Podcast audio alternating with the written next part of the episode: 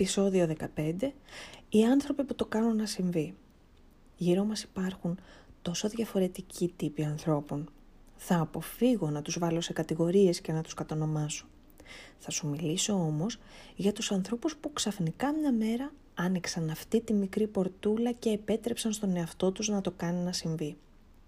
Στους ανθρώπους που ξύπνησαν από το λίθαργο και καλωσόρισαν τις ευλογίες που έφτιαξαν στη ζωή τους δεν θα αναφερθώ σε εκείνους που από μικρή είχε προδιαγεγραφεί η πορεία τους.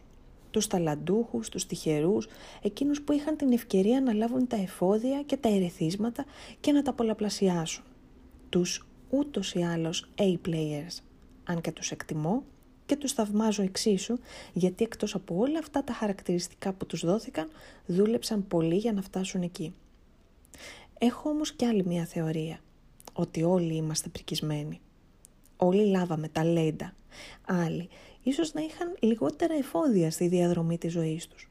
Αλλά ούτε και αυτό δεν τους κράτησε πίσω. Και πώς ξεκινάει λοιπόν ο άνθρωπος να αλλάζει τον μέχρι τώρα δρόμο της ζωής του και να επιτρέπει στο εξαιρετικό να συμβεί και σε εκείνον. Να τιμήσει δηλαδή το σκοπό της ύπαρξης και της αφεξής του. Εξαρτάται για κάθε άνθρωπο, είναι διαφορετική η κίνηση. Άλλος ξεκινά γιατί ίσως συνέβη κάτι πολύ στενάχωρο, κάποια μη αναστρέψιμη κατάσταση και κατάλαβε την εφημερότητα της ύπαρξής του. Άλλος γιατί βαρέθηκε να ζει τις ζωές και τους φόβους που του καλλιέργησαν οι άλλοι.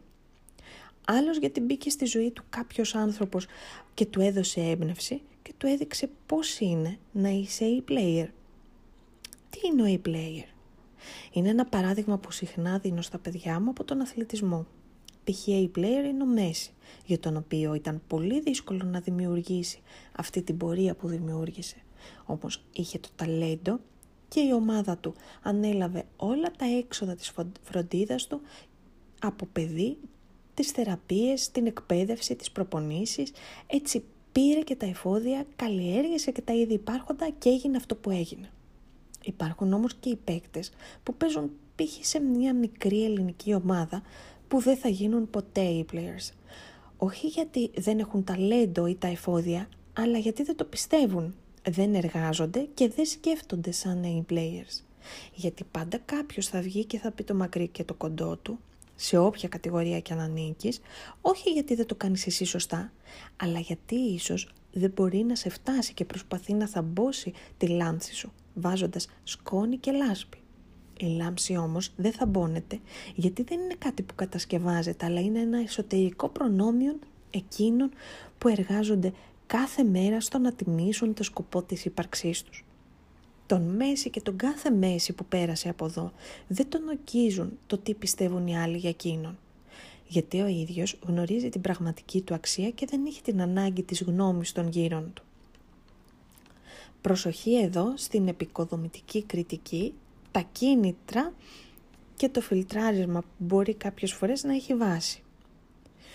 Ναι, είναι οι εποχές δύσκολες, επιχειρήσεις είναι κλειστές, βρισκόμαστε εν μέσω πανδημίας και καραντίνας. Για κάποιους η επιβίωση είναι κάθε μέρα άθλος και αυτό θα το δεις αν πας έξω από μια εκκλησία στις 12 την ώρα που προσφέρεται το συσίτιο.